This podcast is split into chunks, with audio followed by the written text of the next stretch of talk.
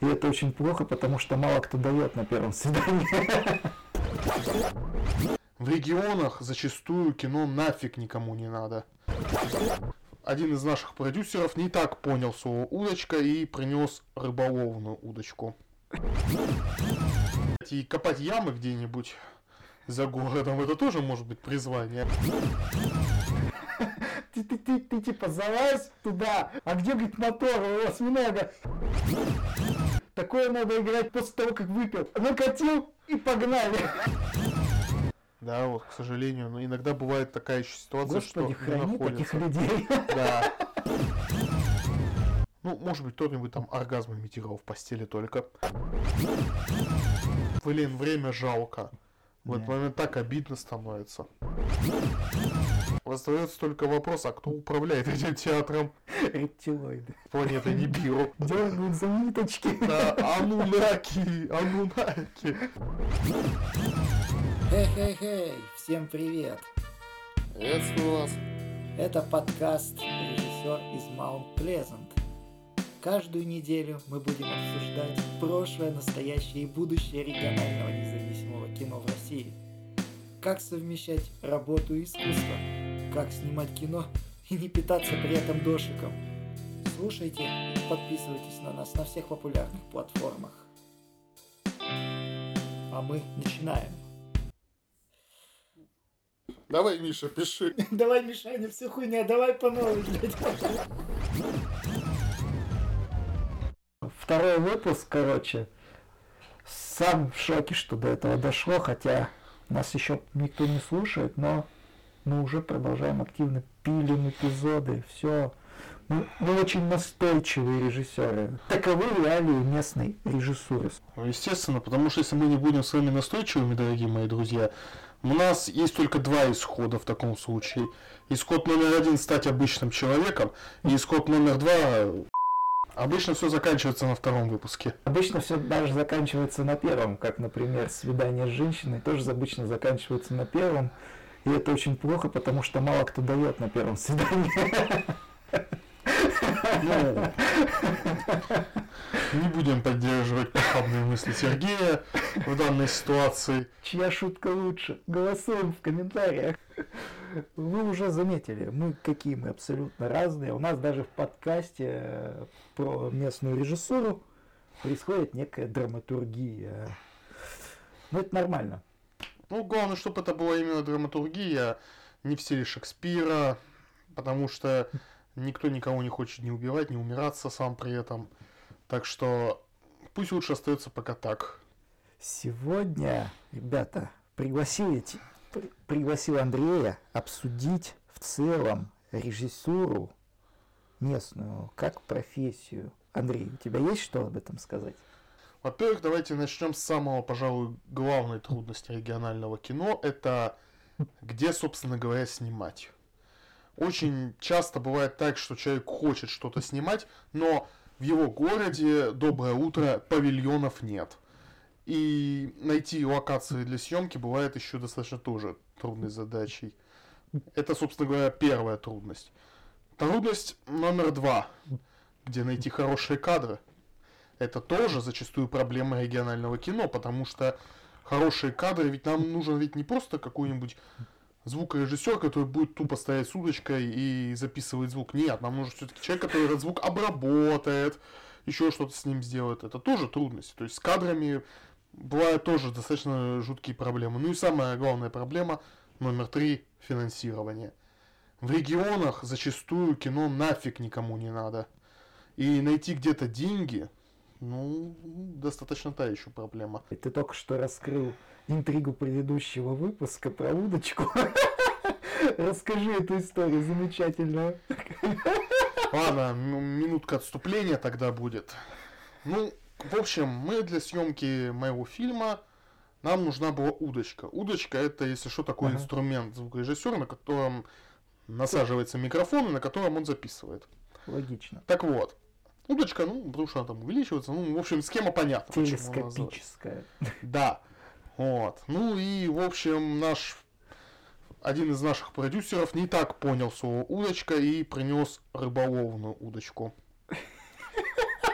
В общем, да, пришлось наматывать микрофон скотчем на эту рыболовную удочку. Вот. Но это ни хрена не помогло. Это не помогло, потому, потому что, что брак на звуке все равно оставался. И, скажем так, ну, не знаю, мне сегодня хотелось пошутить, что мы тут акулу, что ли, ловим, я не понимаю. Потому что какая-то очень больно большая наживка для обычной сельди. Он просто хотел таким образом удить удачные кадры. Удачный звук. Да, удачный звук выудить. Но... Ну, увы, я пришлось... не случай, не получилось этого. Да. Пришлось потом очень долго со звуком возиться в итоге получилось немое кино. Ну, не немое кино. Ну, по факту он же сам мучился, это все потом сводил. Поэтому, да, так что... Поэтому карма, карма, карма. Да, карма сыграла злую шутку. Вообще, Сергей, вот скажи мне, пожалуйста, режиссура это вообще профессия, по-твоему? Как ты думаешь? Это призвание. Ну, призвание может быть, я даже не знаю, что сказать, и копать ямы где-нибудь за городом, это тоже может быть призвание. То есть, я имел в виду, если что, дорогие мои друзья, под посадку картошки какой-нибудь. То есть ты хочешь сказать, что не каждый может быть могильщиком, да? Нет, смотрите, я что я вообще имею в виду? Вот, про могильщика, если что ты сам сказал. Вот, что я имею в виду, дорогие мои друзья? Дело в том, что призвание это, конечно, ага. все прекрасно. Так, так. Вот. Но профессия в этом случае намного важнее. Угу. Потому что профессия это то, чему ты учишься. У тебя может быть хорошее призвание, например, там, бегать на стадионе. Ты быстро бегаешь, там все нормативы сдаешь. Это призвание, да. Но этому надо учиться. Ну, ну только разве что учиться правильно бегать. Вообще-то спортсмены тренируются. Они тренируются, но они запоминают какие-то термины в этом плане. Термины. Ну, вообще, да, там есть какие-то термины. Вроде. Да, термины там есть, но я имею в виду тому, что этому не надо долго и плотно учиться. Этому надо просто тренироваться. Ты хочешь поспорить, что это не призвание или что? Какой, какая цель? Я хочу сказать, что профессия все-таки намного важнее, чем призвание именно быть, mm. потому что профессии учатся. То есть все-таки э, режиссуре можно научиться, все-таки да. считаешь? Я считаю, что режиссуре можно научиться. Ну, Не просто можно, даже нужно учиться. Возможно, чтобы просто снимать какие-то коммерческие проекты, но мне кажется, уровня Филини ты не научишься. А, кстати, Филини учился, нет? нет? Я не помню. Ну, можно, конечно, этому, скажем так. Кстати, прошлый выпуск ты мне сделал такую рекламу, и я полез в интернет, и я пересмотрел фильм Эда Вуда. Антиреклама тоже реклама, и, как выяснилось, самая лучшая.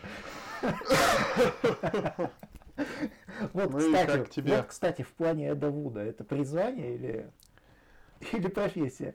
Я могу сказать одно, это не призвание и не профессия даже. Эд Вуд просто не умел снимать кино.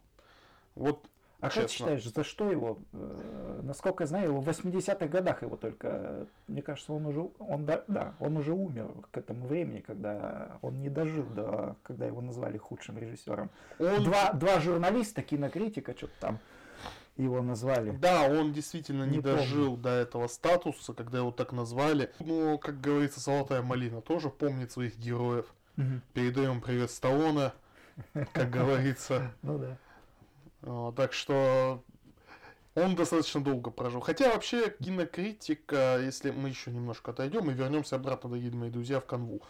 Так вот, вообще кинокритика тех лет это весьма своеобразная вещь под названием «нравится, не нравится». Кинокритик, например, может очень спокойно критиковать талантливых людей, ну, например, Клинта Иствуда. Угу. Вообще просто может поносить, есть такие примеры. Например, еще один известный американский критик, тоже под пример вспомнил, например, написал рецензию, когда вышел только первый, тогда еще не номерной, четвертый эпизод Звездных войн. Ну и, естественно, нашей дорогой Кэрол не понравились эти пиу-пиу, это было что-то непонятное, ну, я думаю, кто-нибудь там ей на том свете, когда она уже умерла, видимо, донес правильность того, что это за произведение. Но, надеюсь, и не сиквелы там покажут, не показывают. Кто, на твой взгляд, из режиссеров призвание? А кто профессия? Ну, скажем так, это достаточно сложно отметить, потому что обычно профессия как бы идет вместе с призванием. Но здесь я разделяю, есть, потому что данное... ты заметил, что я разделяю коммерческое и все-таки авторское, поэтому вот все-таки мне кажется коммерческая это профессия, а авторская это вот. Ну, опять же, тоже очень достаточно спорный момент, потому Почему? что режиссер может придумать какую-нибудь идею, угу. написать к этому сценарий, ну, если он умеет, конечно, это делать. Вот, написать к этому сценарий, потом пойти на какую-нибудь студию, и да, как, как бы фильм будет коммерческий, но разве это не будет считаться его личной идеей? Например, Кубрик так часто ну, поступал. Ну, как правило, в коммерческом кино режиссер мало что решает, я тебе так скажу. Ну, опять же, может Там быть. Коммерческая да. это больше продюсерская история, как правило. И, кстати, к региональному кино коммерческая история мало относится, как мы понимаем. Да, к региональному... Но мы не можем это не, пропустить. Да, к региональному кино коммерческая история относится очень плохо. Во многом потому, что ну, в регионах нету нету таких студий, вот нету. студий, нету денег, Даже кадров мало. нету толком. Вот. Хотя многие компании, я знаю, вот у нас есть местная компания, они будут называть интернет-провайдеры, у нее есть свой канал в рамках своего же телевидения, которое она предоставляет, и они прям к еще, еще к моменту падения метеорита, в общем, заказали такой фильм на полтора часа, рекламный, сугубо рекламный фильм на полтора часа.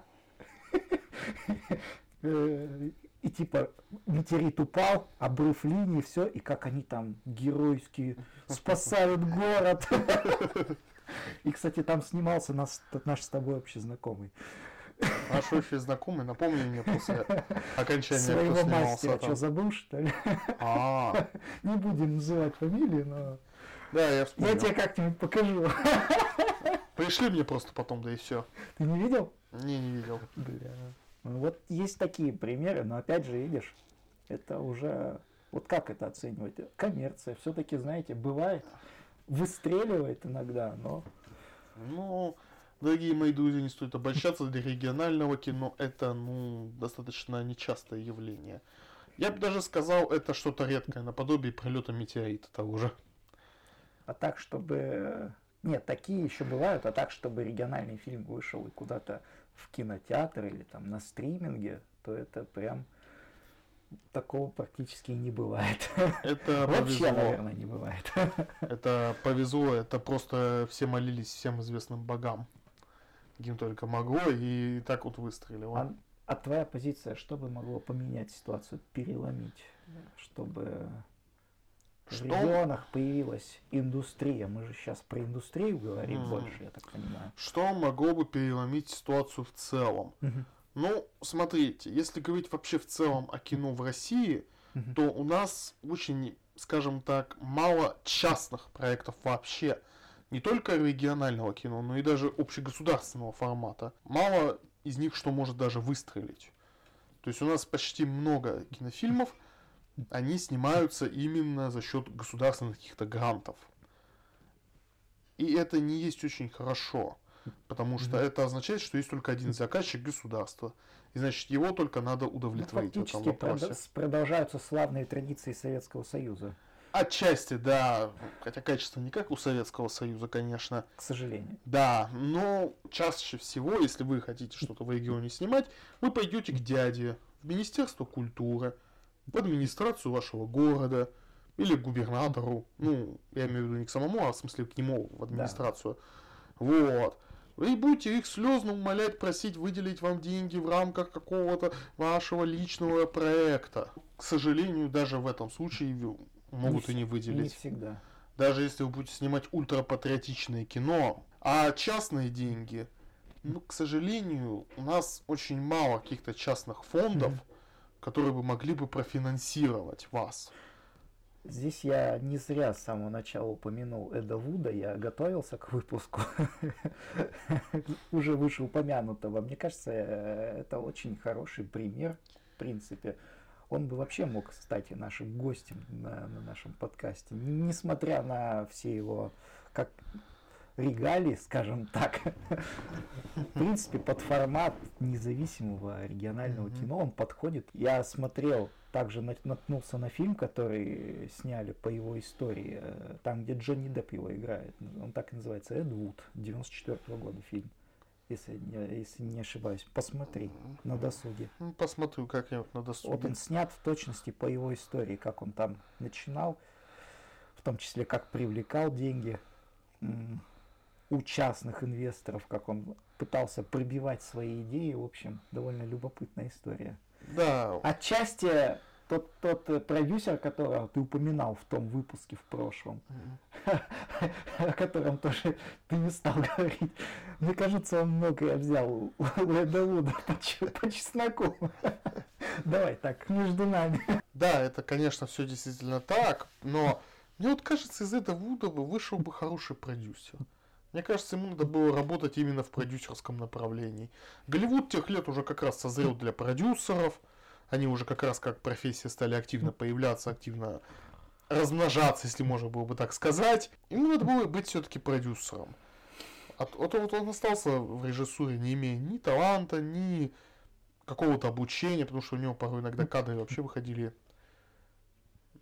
самые, что ни на есть, паршивого качества. Ну так потому что он практически всегда с одного дубля снимал. Не то, он... Сняли и погнали. Нет, многие... А потом он вообще скатился в какие-то хоррор, порно-ужастики. Под конец. Видимо, ну. уже совсем отчаялся. Один ну. фильм, кстати, у него упоминают, который у него более-менее э, «План 9 из космоса» называется, если не ошибаюсь. А, ну да, хотя тоже... Он плюс-минус, кстати, ничего, хотя, смотрится. Ну, не знаю, я бы не сказал, что это прям хороший фильм. Я не сказал, что хороший. Я говорю, плюс-минус смотрится. Я в этом смысле говорю, плюс-минус смотрится. Я даже думал, для этого даже не подходит. Как бы. Ну, Хотя момент со Сминогом в другом его фильме забавный. Да. Где там актер пытается сам себя душить. Им. Да, да, да. И, и, кстати, в этом фильме там эту сцену показывали, как типа снимали, типа такой бэкстейдж пересняли. Ты, ты, ты, ты типа залазь туда, он показывает, и это, а где, говорит, мотор у осьминога? Ну, ты можешь имитировать осьминога? Ща, погоди, такое надо играть на... после того, как выпил. Накатил и погнали. Вот, дорогие мои друзья, Эд Вуд это пример того, как не надо работать. Посмотри. В контексте съемок. Фильм классный. Ну, опять же, я говорю, вот создание большего числа частных фондов, которые бы финансировали те или иные проекты, было бы тоже хорошо. Номер два, что следовало бы добавить, это увеличить число региональных студий. Ну, согласитесь, мои дорогие друзья, когда у вас на крупный город два павильона из, из крупного города, а снижающих снимать много, это как-то ну не очень хорошо. А частные студии кто должен создавать? Частники и должны создавать? Так должны почему? создавать частники, да. А почему частники не создают? Потому что это очень дорого стоит.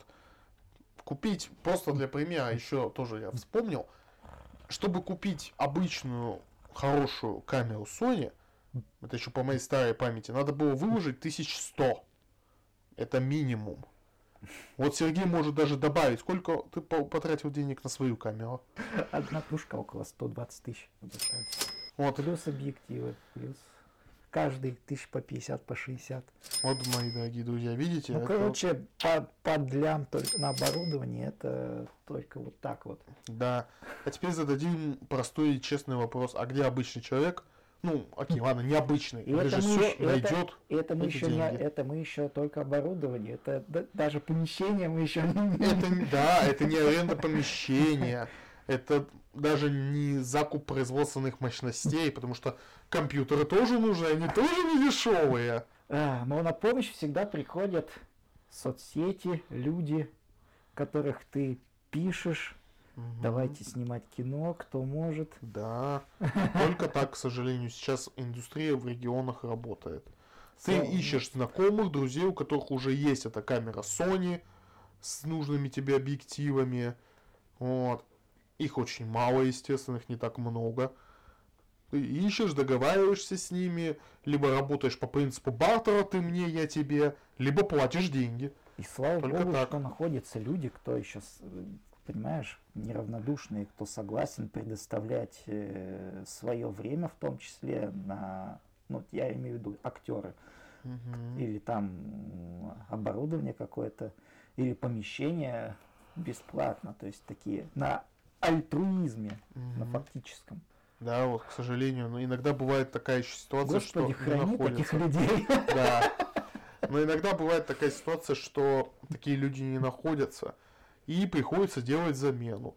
Например, допустим, по реквизиту. Снимаем, например, историческое кино. И нам нужны, ну, условно, немцы, например. В военной форме. 40-х. Вермахта. А где достать эту форму? Возникает вопрос. И вот ты начинаешь искать по всем звонившим конструкторским клубам, кто этим занимается. И в итоге выясняется, что, что есть клуб, который этим занимается, но он находится в соседнем городе. И вот ты, получается, вот уже тратишь деньги на то, чтобы доехать до них и забрать у них эту форму. Если дадут еще, могут ведь и не дать, напоминаю вам. Причем едешь ты уже сто процентов на свои деньги, потому что да. повезти уж здесь, извините, тебя никто не повезет. Тем более, когда это не съемочный день даже еще. Да. То есть и вот получается такая вот история тоже, тоже все вполне реально. Ведь для съемок кино ведь не только надо, простите меня за это выражение, камера и локация. Там еще и реквизит нужен, и много чего еще, в общем, на самом деле надо. Но об этом в следующих выпусках. А главное еще выделять время на все это между работой.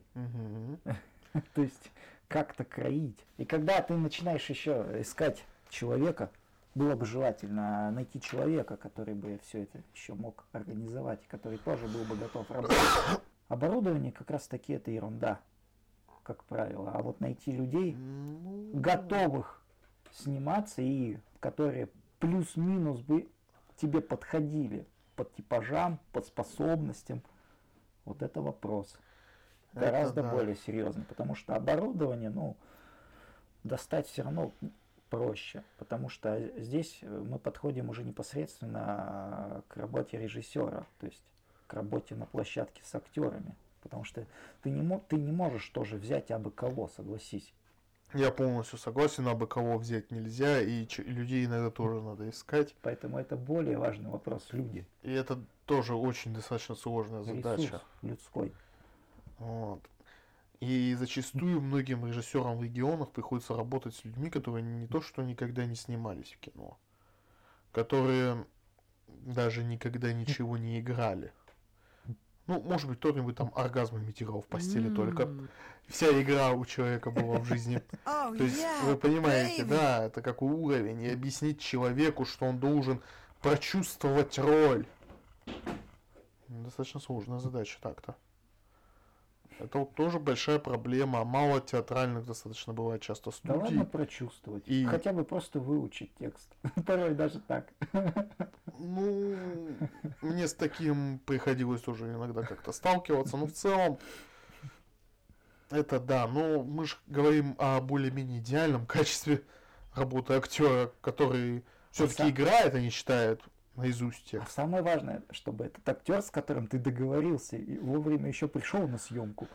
Ну... Так вообще бывает, что да, мы, прибу, мы будем участвовать. Э, вот у меня знакомый из Уфы, который вот его тоже можно было пригласить. Э, у него это постоянная проблема. Он выделяет день, он вообще снимает, не парится. У него, мне кажется, подход как раз такой к фильмам тоже. Эд, Эда Вудовский. У него на, на фильм уходит ну, максимум неделя. То есть э, на все. Сценарий, подготовка, работа с актерами, монтаж, выход. Все, неделя чисто такой, знаешь. Я в этом плане все-таки, мы даже с ним неоднократно спорили, даже ругались на эту тему, что такие творческие разногласия. Я все-таки сторонник того, чтобы делать более качественно, uh-huh. подходить к работе. А ты что считаешь? Ну, конечно, надо подходить качественно к работе, как иначе-то. То есть хотя бы стараться подойти к этому качеству, я уже считаю намного более лучшей идеей. Вот. Ну вот опять же возвращаемся снова к работе режиссера с актерами, я думаю, вы слышали, может быть, о таком понятии, как режиссер-тиран. Вот ты слышал, Сергей, об этом понятии? Мгм.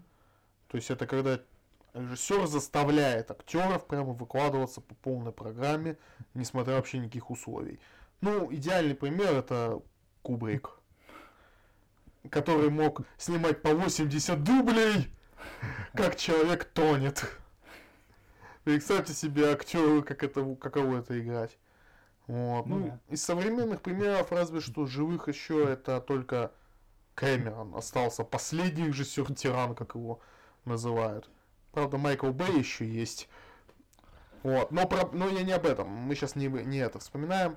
Проблема еще заключается в том, что когда ты набираешь актеров, ты их упрашиваешь по факту. И получается, что с ними ты уже не можешь эту фишку проделать. Время строго ограничено, и они с тобой не будут сидеть два часа снимать твой 80-й дубль. То есть зачастую приходится работать с малым количеством дублей. А поскольку это не профессионал, то, я думаю, Сергей, ты понимаешь, какое бывает качество этих самых дублей. Достаточно низкое. Здесь, конечно, сним- снимать дубли можно сколько угодно, но, как правило, знаете, почему тогда всегда снимаешь, снимаешь, а берешь все равно первый, сука, дубль. А первый самый лучший. Вот это. Это боль. Да, А согласен. на съемке кажется, да нет, ну не солидно же, надо как-то, надо еще поработать. Да. Ну вот, к сожалению, такая вот проблема у режиссеров тоже есть. Когда приходится брать первый дубль, потому что там человек вроде более-менее удачно сыграл. А потом он уже начал тужиться. А тужиться правильно он не умеет. В итоге получается кал вместо игры. После этого, знаете, что, кстати, будет обидно? Если есть все-таки время, и ты снимаешь эти лишние 80 кадров, и когда ты берешь самый первый, обидно становится от того, что ты потратил впустую время. Ты потратил впустую время, снимая этого человека, ты потратил впустую время, смотря эти дубли, оценивая их там, выбрасывая ненужное лишнее, выбирая, а я всегда так работаю по дублям исключительно. Я смотрю все дубли, потом убираю самый плохой. И так происходит до тех пор, пока не остается только самое лучшее. От, от худшего к То лучшему. есть, да. И получается в итоге, что у меня такая ситуация, что, что ты можешь потратить спокойно часов 12, Мгм. да даже больше суток. Ты потратил на то, чтобы все это оценить, а берешь первый. Блин, время жалко. В этот Да. момент так обидно становится. Ну что, есть что резюмировать под конец, Андрей? Я думаю, есть что резюмировать. Режиссура это не только профессия, это и призвание. Как и наоборот, не только призвание, но это еще и профессия. Потому что этому надо учиться. И учиться надо ну, достаточно плотно. Мгм. Иначе вы будете как Эд Вуд. Снимать под конец своей жизни порно, хоррор, ужастики. Ну, он, он, наверное, сам про себя так не считал. Он, наверное, считал, что он снимает гениальные вещи. Вы что, там, я не признанный гений, меня не понимают. Кстати, да, я слышал, что он так как раз и считал. Ну, так это, Что- это классическая история. Вот. Правда, он об этом особо не говорил. Он, так сказать, помалкивал. Так помалкивал, что-то там брякнет. При этом вытащил там какого-то старого пожилого актера, которого уже никто не помнит, но который там в былое время... Да, там он вытащил светил. первого графа Дракулу. Да, да, да, да, да. Его уже там никто не помнит, а, а кто это? А он жив еще? Да, и, кстати, его сын, этого первого графа Дракулы, был недоволен этим путом до конца своей жизни и терпеть не мог его, потому что он опозорил его отца съемками в, своем, Так в своих Эд, говнофильмах. Эд Вуд же этим заложил традиционную схему, мне кажется, э, уже потом коммерческого кино, что чтобы продвинуть любое говно, да, нам нужна звезда. То есть нет, не Вуд это, не, не Вуд это заложил. Нет, это, Это не же он классическая заложил. история потом. Нет, это не он заложил, это еще в 20-е годы пошла эта схема, когда начали там появляться постеры с Чарли Чаплиным, и люди шли на Чаплина исключительно. То есть это еще старая тема, когда люди шли на звезду. Это Сейчас- еще даже с театральных постановок э, пошло. Типа, напиши крупными буквами Шекспир, например, автор постановки. И все идут на Шекспира, потому что это Шекспир. Мне, мне кажется, это немного не то. Вот. Это как раз таки примерно то. Вот. Да, Шекспир это, конечно, талантливый писатель, но и звезда своего эпохи все-таки, как-никак. Ну да, писатели раньше были, это да. То есть... Как сейчас, прям видеоблогеры. Звезды. Вот. Ну, отчасти, да. То есть, это старая, в общем-то, Ну, тема, сам- напиши. Почему отчасти, да, сам посуди, блядь, не было ни телевидения, ни кино. Что, только книги были? Ну, художники писали. полотна. Не, было много чего, чем народ себя утешал в те времена. Это у нас опять лирическое отступление, друзья, привыкайте к нему. Оно периодически у нас Так это случается. нормально, режиссура что Так вот. всего. Режиссура, я как считаю, чтобы уже резюмировать, получается. Раз уж мы все время отступаем, так может быть уже подвести черту, что в целом режиссура это жизнь. Наша жизнь это ну, в целом режиссура у каждого человека. Каждый человек режиссер, да, по сути. Он строит свою жизнь. Ну да, ну так да. же, как Согласен. Можно так сказать. Можно так сказать. Это как... Ну, хотя, это скорее напоминает мне изречение Шекспира.